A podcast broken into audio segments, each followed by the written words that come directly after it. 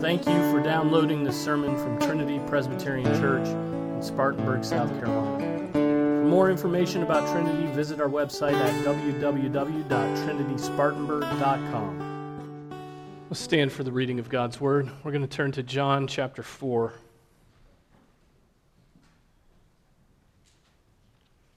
We'll read verses 1 through 30 and then skip down to and read uh, 39 to 42. Grass withers and the flower fades, but the word of the Lord stands forever.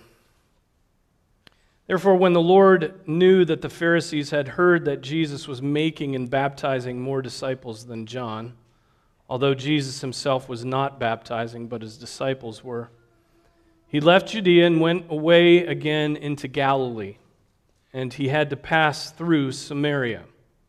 So he came to a city of Samaria called Sychar, near the parcel of ground that Jacob gave to his son Joseph, and Jacob's well was there. So Jesus, being wearied from his journey, was sitting thus by the well. It was about the sixth hour. There came a woman of Samaria to draw water. Jesus said to her, Give me a drink for his disciples had gone away into the city to buy food. Therefore, the Samaritan woman said to him, How is it that you, being a Jew, ask me for a drink since I am a Samaritan woman? For Jews have no dealings with Samaritans. Jesus answered and said to her, If you knew the gift of God and who it is who says to you, Give me a drink, you would have asked him, and he would have given you living water. And she said to him, Sir, you have nothing to draw with, and the well is deep. Where then do you get that living water? You are not greater than our father Jacob, are you, who gave us the well and drank of it himself and his sons and his cattle? Jesus answered and said to her, Everyone who drinks of this water will thirst again. But whoever drinks of the water that I will give him shall never thirst. But the water that I will give him will become in him a well of water springing up to eternal life. And the woman said to him, Sir, give me this water, so I will not be thirsty, nor come all this way here to draw. And he said to her, Go, call your husband and come here. And the woman answered and said, I have no husband. And Jesus said to her, You have correctly said, I have no husband, for you have had five husbands, and the one whom you now have is not your husband. This you have said truly. And the woman said to him, Sir, I perceive that you are a prophet. Our fathers worshipped in this mountain, and you people say that in Jerusalem is the place where men ought to worship. And Jesus said to her, Woman, believe me. An hour is coming when neither in this mountain nor in Jerusalem will you worship the Father. You worship what you do not know, we worship what we know, for salvation is from the Jews. But an hour is coming, and now is, when the true worshippers will worship the Father in spirit and truth. For such people, the Father seeks to be his worshippers.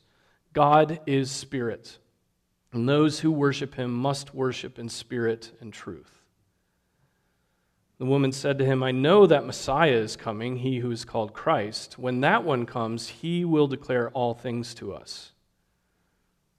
And Jesus said to her, I who speak to you am he. At this point, his disciples came, and they were amazed that he had been speaking with a woman. Yet no one said, What do you seek? or what do you, Why did you speak with her? So the woman left her water pot and went into the city and said to the men, Come, see a man who told me all the things that I have done. This is not the Christ, is it?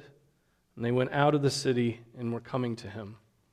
Skipping down to 39. From that city, many of the Samaritans believed in him because of the word of the woman who testified, He told me all the things that I have done. So when the Samaritans came to Jesus, they were asking him to stay with them. And he stayed there two days. Many more believed because of his word. And they were saying to the woman, It is no longer because of what you said that we believe, for we have heard for ourselves and know that this one is indeed the Savior of the world. This is the word of the Lord. Let's pray. Father, we thank you for your word. We pray that as I preach your word, that you would anoint my mouth and that you would cause us all to hear your word by your Spirit. Uh, may you use this word to mold us to be like your Son, Jesus. And Father, may we not be those who hear the word and forget it, but may we be those who hear and do. We pray this in Jesus' name. Amen. You may be seated.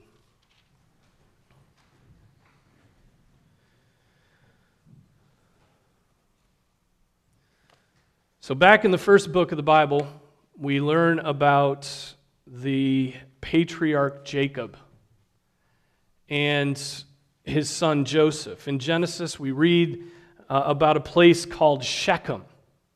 Right? It keeps popping up in the book. Um, and we believe that this Sychar is Shechem, uh, named in the, uh, the Sychar that's named in our passage today. What happened there? What happened in Shechem? Well, God appeared to Abraham. Right? I mean, if, if only that happened in Shechem, then it would be a significant place in redemptive history. That's Genesis 12. Uh, it's also the place where Jacob's daughter Dinah was taken by force by Hamor. Ham, yeah, Hamor.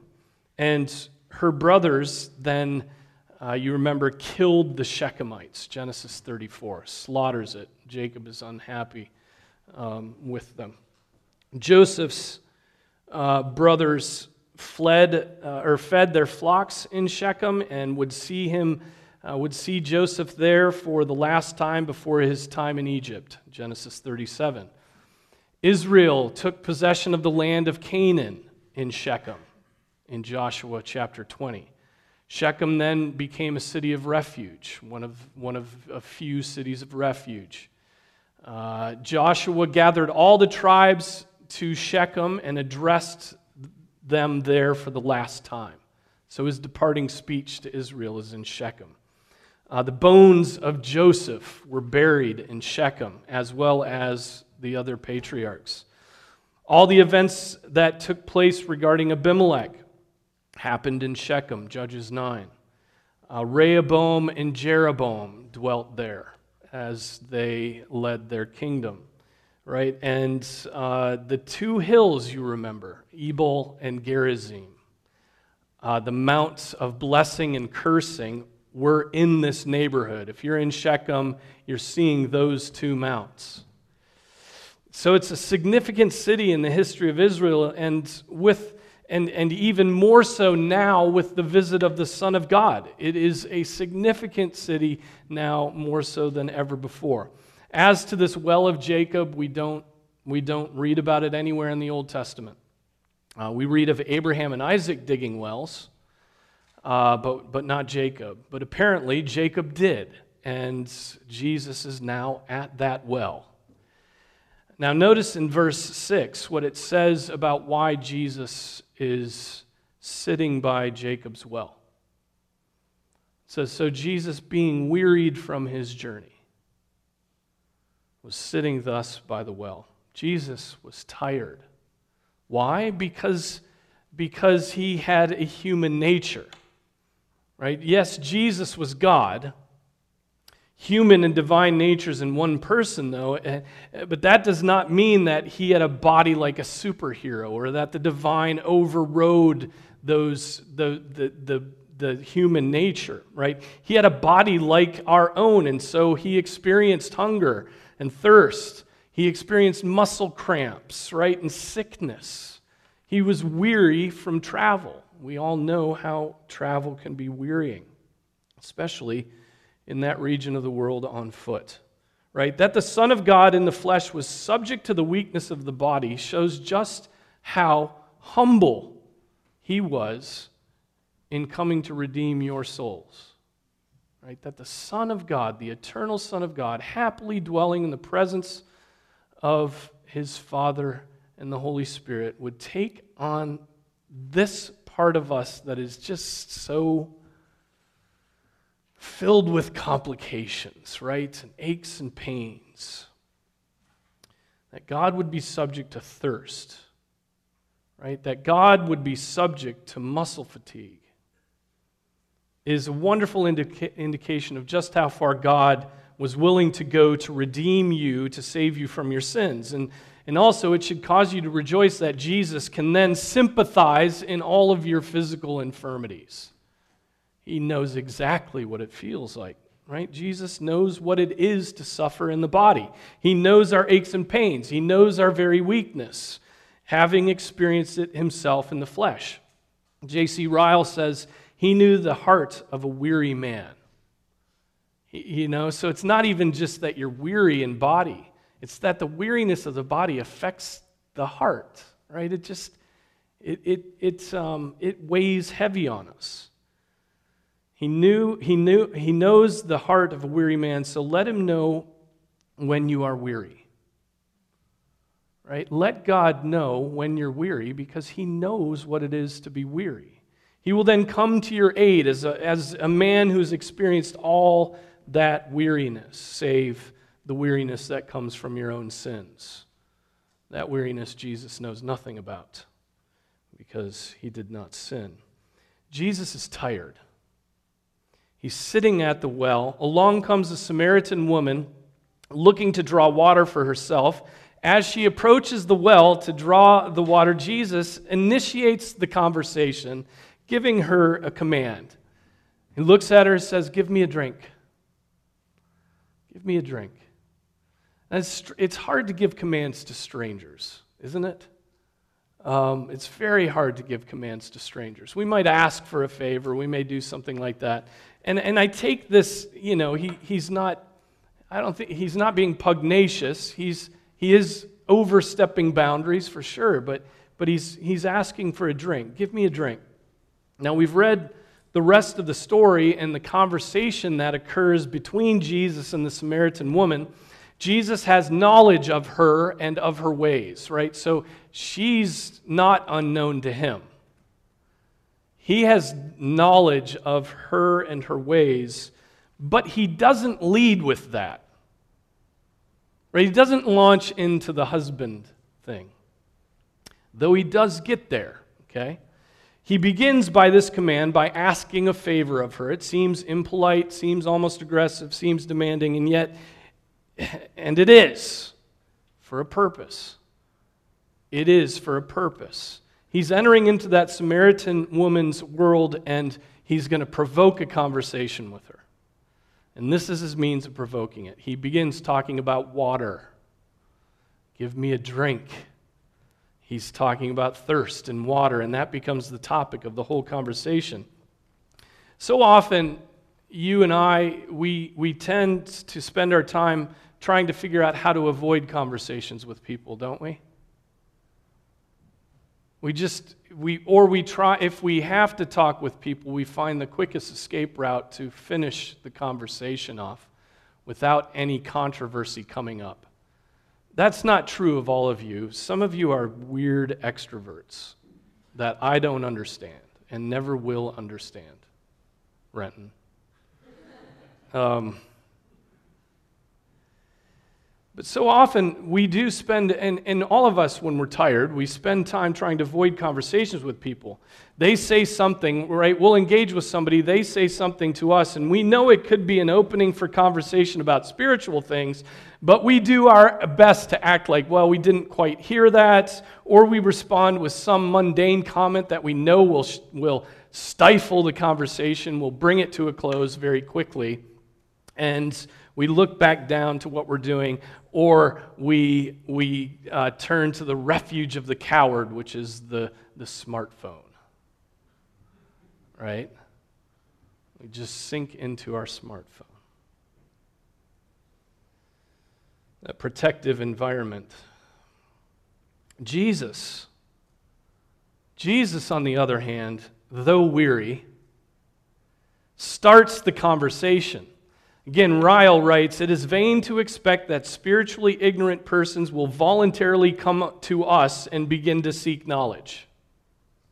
We must begin with them and go down to them in the spirit of courteous, listen to this, courteous and friendly aggression, he says. Courteous and friendly aggression. We must go to people, and I mean, let remember those words courteous and friendly aggression. We must go to people in a spirit of courteous and friendly aggression. He's careful to qualify aggression, right, with courteous and friendly. But there is no way around the fact that to open somebody up to spiritual conversation, we have to be aggressive. We, we mustn't be discourteous, discourteous, we mustn't be unfriendly. That would be to paint the faith from the outset as some angry intellectual dispute, right? And to paint yourself as some obnoxiously, intellectually bent, reformed, crunchy, cage stage, whatever.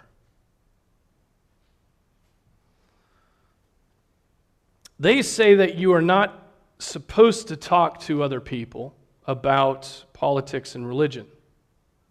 Right? And many want to abide by that unspoken rule. That's why to have spiritual conversation with anybody is an act of aggression.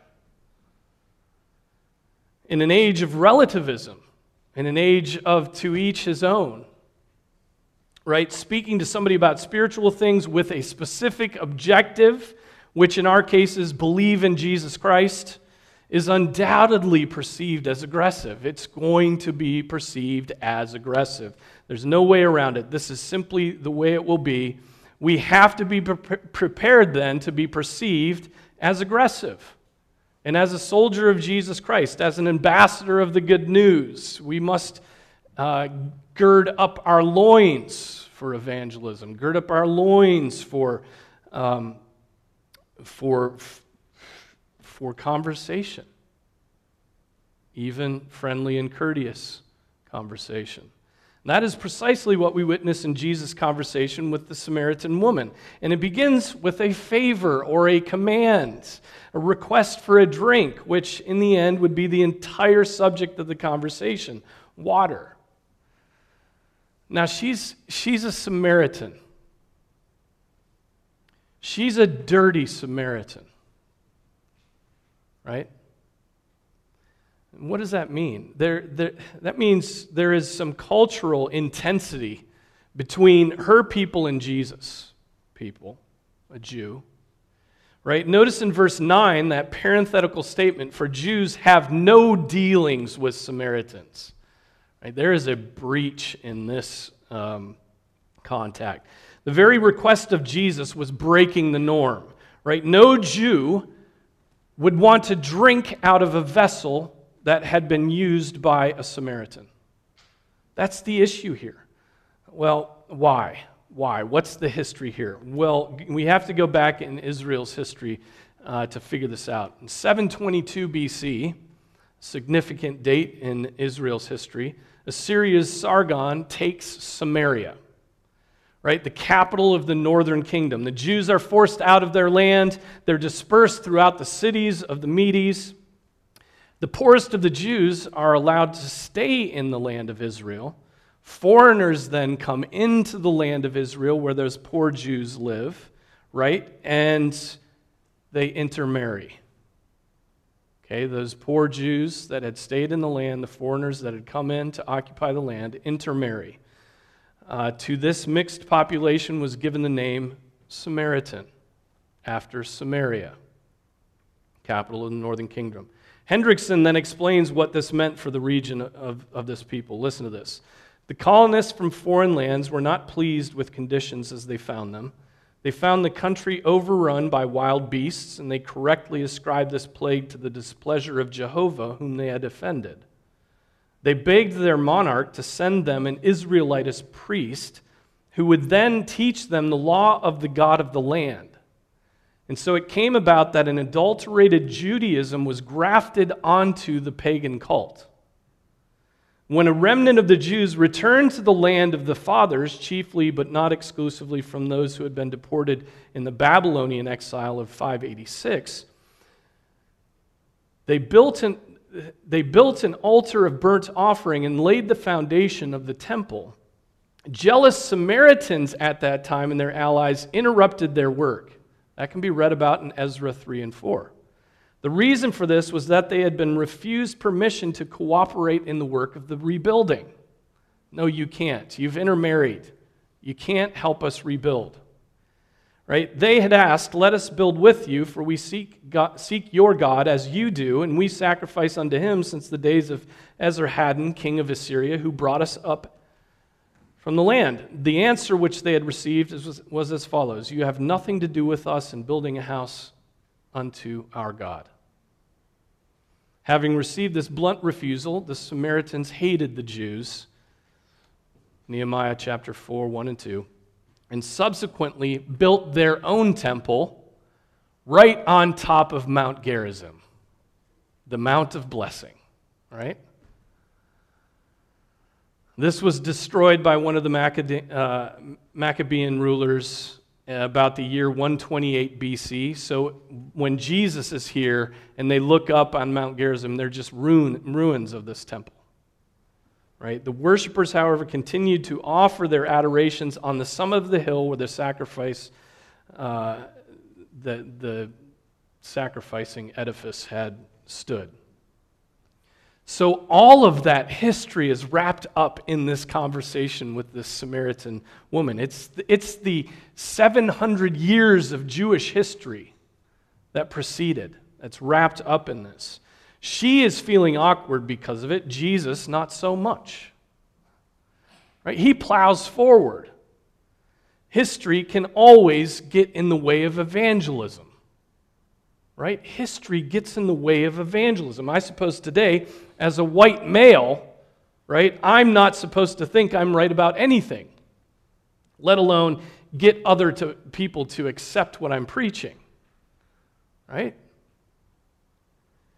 Uh, this kind of situation is as old as the hills, right? And, and it is a technique of the devil to, to get us to stop speaking about the truth of Jesus Christ. That Jesus Christ is the one mediator between God and man. Part of our friendly aggressiveness needs to be the setting aside of cultural dissonance, right? And, and speaking the truth of God in every situation we go into, come what may. Now, in our text, we see that the disciples are away getting food in the city. Uh, but I thought Jews had no dealings with the Samaritans. What's going on here? It seems like the disciples are off being pragmatists and setting aside their Jewishness. Well, the Pharisees, like you know, had ways of getting around some dealings. And so they allowed the Jews uh, to buy food from the Pharisees, but they didn't allow, what they didn't allow was drinking from the same vessel or container.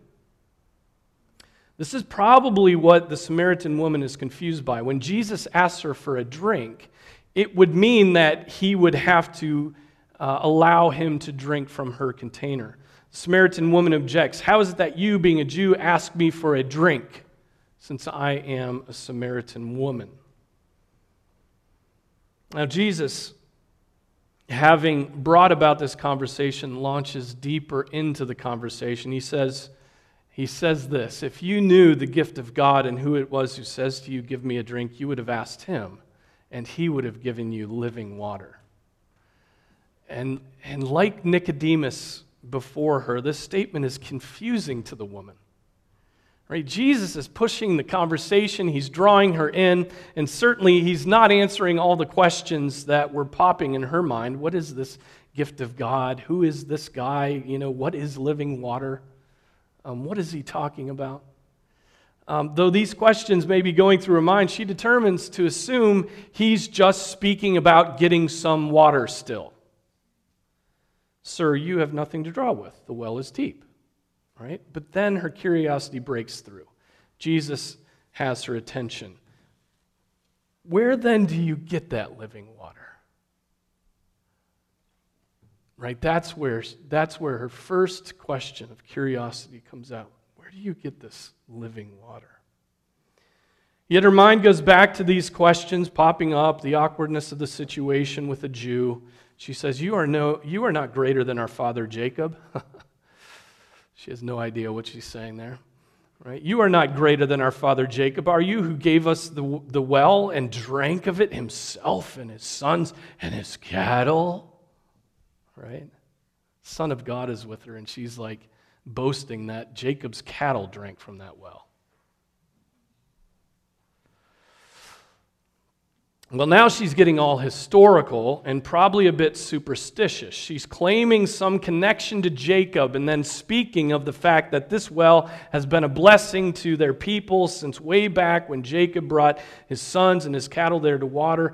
Right? She needed to have that. As a Samaritan, they needed to have some connection to the patriarchs. And so this well was their payoff for that, right? They could claim Jacob right? How could something that had been so long a blessing uh, to them be outdone by some other well or some other person? She's, in, she's incredulous that Jesus, this weary and ordinary looking Jew, could have anything better than what they have there. Jesus, again, with friendly aggression, continues to push his point without much explanation. He does, though, make a comparison between uh, this woman, uh, what this woman has, and what he has to offer. He says, Everyone who drinks of this water will thirst again. But whoever drinks of the water that I give him shall never thirst, but the water that I will give him will become in him a well of water springing up to eternal life. You think the water's good here, right? That trickle of water. You have to, it's a deep, deep well, it says, because there's not much water there. And he's just like, I'll give you water, and it'll just be this geyser. The water of this natural well they were looking at has the power to quench thirst for a moment of time. The water that Jesus is offering this woman, that living water, has the power to quench thirst for all time. So powerful is that living water that it will produce in the one who drinks of it eternal life.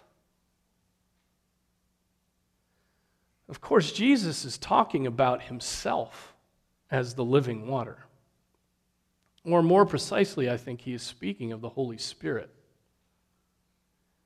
Why do I think the living water refers to the Spirit? Because of the previous passage in John 3, when Jesus is speaking to Nicodemus, there Jesus says, Unless one is born of the water and of the Spirit, he cannot enter into the kingdom of God. The Spirit regenerates, the Spirit cleanses, the Spirit purifies the soul of the one upon whom it is poured, right? Calvin explains though the name water is borrowed from the present occurrence and applied to the Spirit, Yet this metaphor is very frequent in Scripture and rests on the best grounds.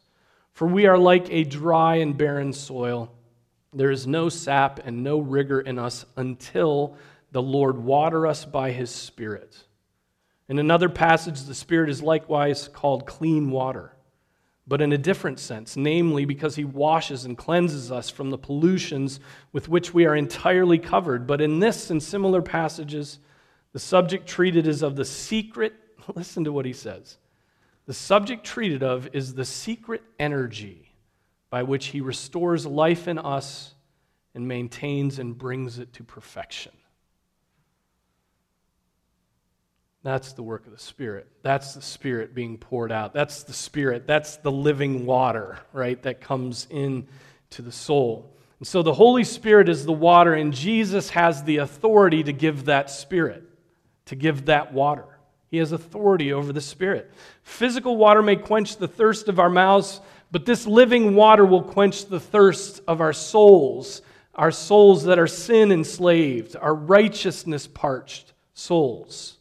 Right? So many people seek to quench their soul thirst. But they do so by trying to put something created in the place of the Creator. Right? That's always what happens. This is the main message of the book of Ecclesiastes. Right? There, Solomon writes God has set eternity in man's heart, yet so that man will not find out the work which God has done from the beginning even to the end. As Solomon sought for religious contentments and vibes from wine and women and knowledge and work, right? So many people just like Solomon, so many people pour themselves into those pursuits with a very religious conviction. Their salvation, they think, is tied to what they feel, to what they know, to what they do. Right? But Jesus makes it clear that salvation comes by the work of the Holy Spirit in the soul of man.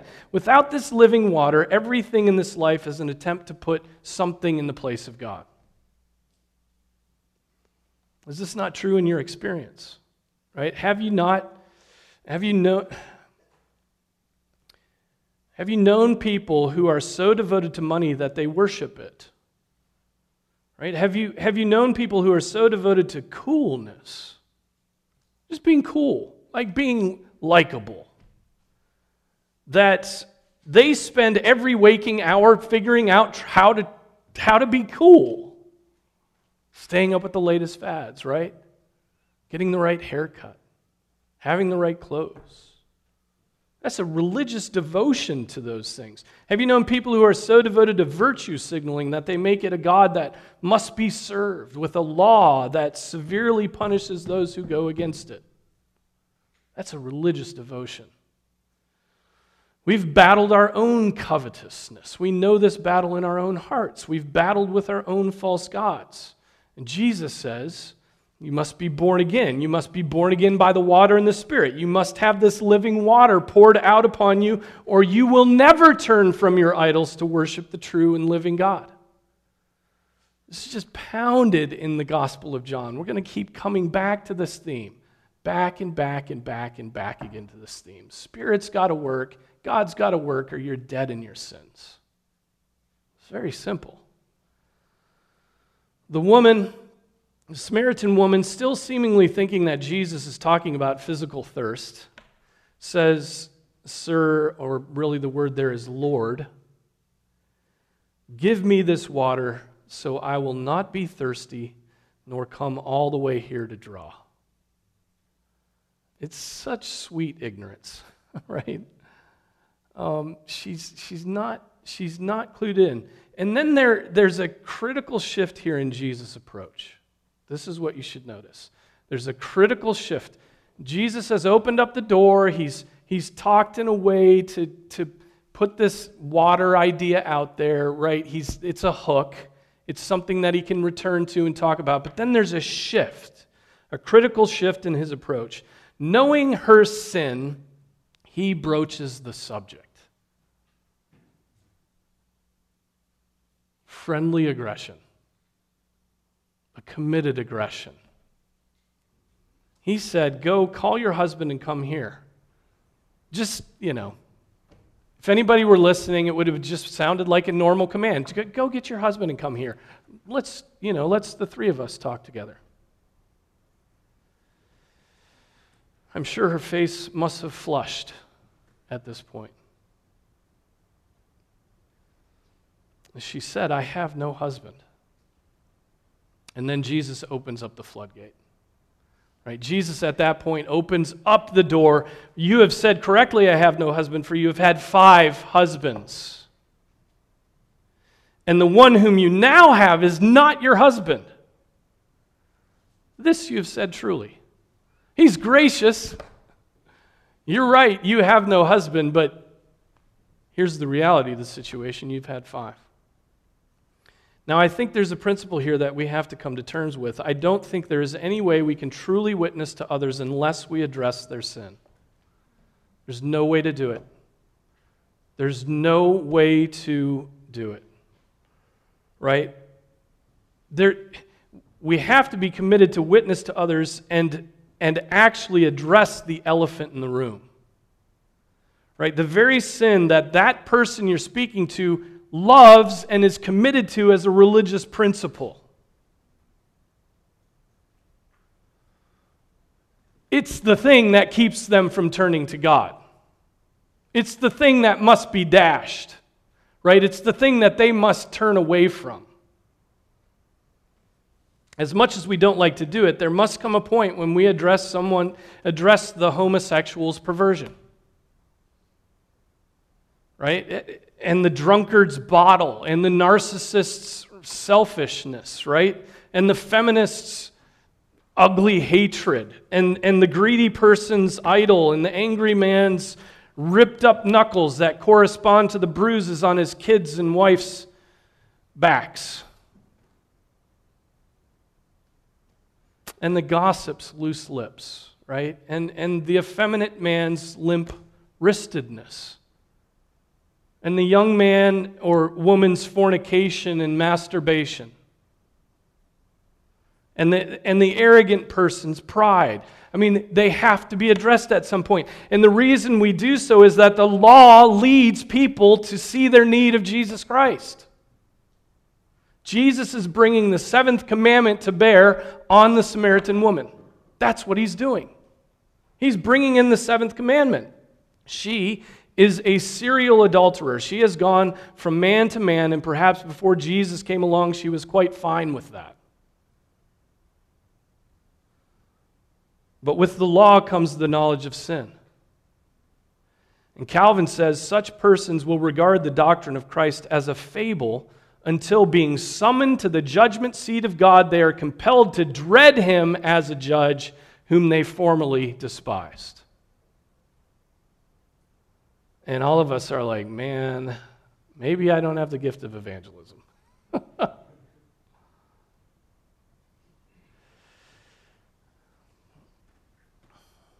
And here, though, is the difficulty, as you already know. No one wants to be confronted with their sin. No one wants to be confronted with their sin. Or rather, no one wants to be told that that which is precious to them is that which will lead to their eternal death unless they repent. No one wants to take their precious and turn from it so that they might escape eternal death. How dare you, is the common response, right? How dare you? How many of your relatives or friends have said that to you? How dare you bring this up? We can learn from Jesus' example here. Again, as I said before, he's aggressive, he brings up our sin, but also friendly. Ryle, again, remarking on this example, says we must be kind in manner and beware of showing, listen to this, and beware of showing that we feel ourselves conscious of our own superiority. You cannot witness if you feel superior to everybody else. I'd put it this way when we witness to sinners, we must be well aware our own, of our own sin and the incredible grace God has shown to us.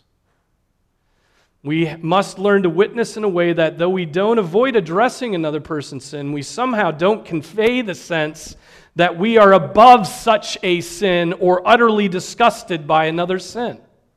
Oh man, we do this all the time.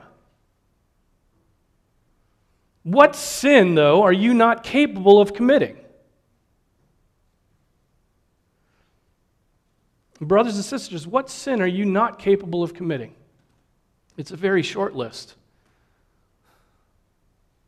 Has the devil convinced you that you are somehow not capable of unkindness or not capable of, of gossip or rebellion or grumbling or abortion or greed or murder? Has the devil convinced you of that? Does Jesus' Sermon on the Mount have any application to the Christian church?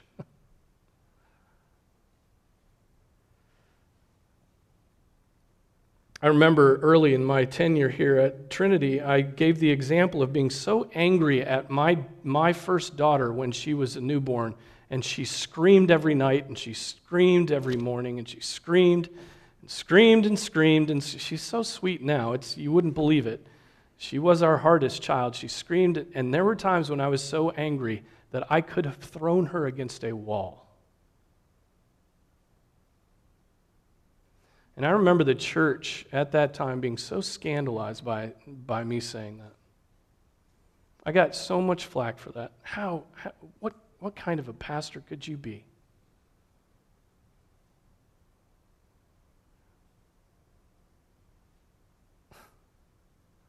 Everyone in this room is capable of that kind of sin. Anger is a burning fire right? That's why it's called a crime of passion when you kill. Because in a matter of seconds, you let your heart inform your hands and your arms. And but for the grace of God, I did not throw Anna against a wall, and I praise God for that. I praise God for that. There have only been a few times since then, now that she's grown up, that I've wanted to do the same thing, but at completely different reasons. No. look, look, what sin are you not capable of? And John Owen would concur with everything I've said. Right? We've been reading John Owen, men, and he would completely concur with this. Right? That it, this is a fierce battle. Okay? And so we must remember that we must know ourselves. We must remember that when we witness. 1 Corinthians 6 9, or do you not know that the unrighteous will not inherit the kingdom of God? Do not be deceived, neither fornicators, nor adulterers, nor, nor idolaters, nor effeminate, nor homosexuals, nor thieves, nor the covetous, nor drunkards, nor revilers, nor swindlers will inherit the kingdom of God. Such were some of you. But you were washed, but you were sanctified, but you were justified in the name of the Lord Jesus Christ and in the Spirit of our God. Such were some of you. Yes, there's sanctification. Yes, there is a change of nature. Yes, there, there is a, a growth in grace. Yes, those things are true, but sin still dwells within us. There is still indwelling sin. We witness as sinners to sinners, and if we have a sense of superiority over any other sinner, we've just sabotaged our witness to God's grace and kindness. What a shame it is when we witness with disgust in our hearts for sinners. Oh, do you think that pleases the Lord? Do you think that He's going to bless what we're doing at that moment when we're just disgusted by somebody's sin? What a contradiction, right? Our witness should be just as the Apostle Paul's. To Timothy, he wrote, It is a trustworthy statement deserving full acceptance that Christ Jesus came into the world to save sinners, among whom I am foremost of all. And he goes on, he says this Yet for this reason, I found mercy so that in me, as the foremost, Jesus Christ might demonstrate his perfect patience as an example for those who would believe in him to eternal life. Right? I mean, it's being the foremost sinner forgiven by God that gives you any any success, any possibility of being a good witness. So I'm more and more convinced that many Christians have more gifting in this area than others okay? Um, some of us have not yet killed our pride, rather, had our pride killed by God's discipline. And, and so, witnessing in this aggressively friendly way is nearly impossible. Right? If you're, if you're proud, if that's one of your besetting sins of looking down upon others, Wait till God sanctifies you before you begin witnessing. I know that sounds terrible, right?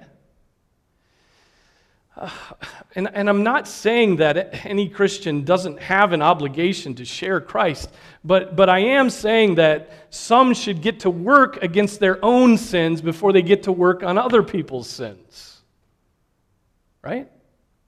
The fact of the matter is, witnessing can't be done without addressing sin, but the manner of our addressing sin must be born of humility and thankfulness for God's kindness to us, though our sins are many.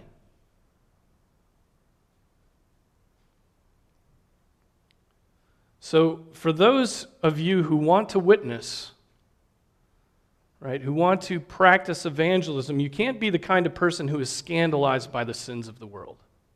You just can't be. You must be the kind of person who knows that you have yourself committed terrible sins and are capable of worse sins still. You must be a repenting Christian, right? Before you are an evangelizing Christian. Further still, a repenting Christian has, has tasted of the living water Right? A repenting Christian knows the necessity of the blood of Jesus Christ. A repenting Christian knows that Christ is a pearl of great price, which means that a repenting Christian is animated, right? Is fueled up to share his Savior. He counts everything to be lost in view of the surpassing value of knowing Christ Jesus as Lord. And so the repenting Christian, their heart breaks to see the death of any sinner outside of Jesus Christ.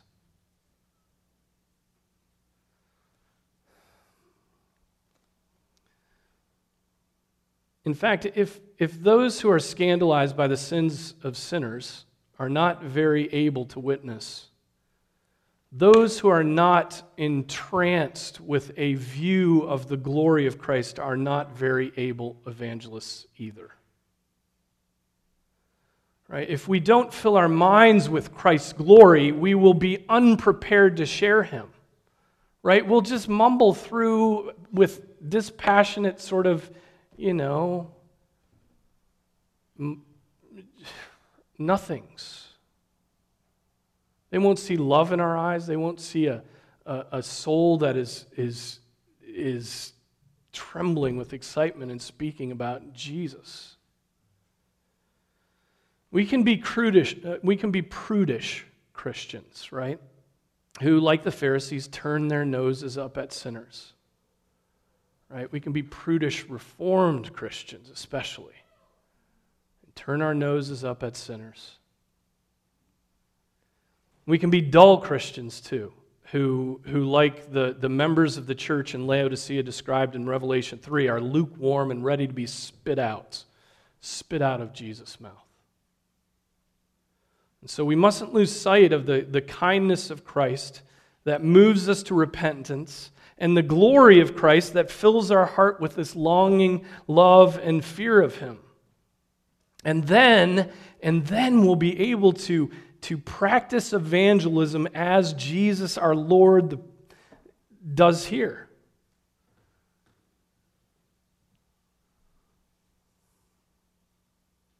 Right? And so, so we, we must know, we must not be scandalized by sin. We must know our own hearts. We must fight against that indwelling sin. We must also simultaneously fuel ourselves up by the reading of the word, by sitting under the preaching, by prayer, by meditation, filling our minds with the glory of Jesus Christ so that when we are there witnessing, we are so overcome with the fact that this is a sinner who needs help, and I have the glorious Jesus Christ who can help. And then evangelize. Right? Then speak of Jesus. Then open the scriptures. Then ask a provocative question. Then ask for a request. Right? Then try to wheedle in, and maybe the Holy Spirit opens up that person's heart. Maybe he doesn't. Maybe it doesn't lead to something, but you've planted a seed. Right? And maybe you get another chance to talk to that person. And and you ask another provocative question, and it comes out, and then you just say, okay, now it's time for me just to be in a friendly, kind way, say, yeah, but you're gay, aren't you? Do you know that that sin will lead you to eternal death unless you repent? And we all get nervous thinking about that. Right? Or do you know you, you, you seem to be so committed to the idol of your work and give so you give nothing to Jesus. You give nothing to God. I mean, don't you think this is right? And, and, and see what happens and trust the Lord and pray, right? And if you evangelize, have other people praying for you as you do that work. All right? Let's leave the passage at that. We'll leave things there. We'll come back to this passage uh, at some time in the future, Lord willing. Let's, let's pray.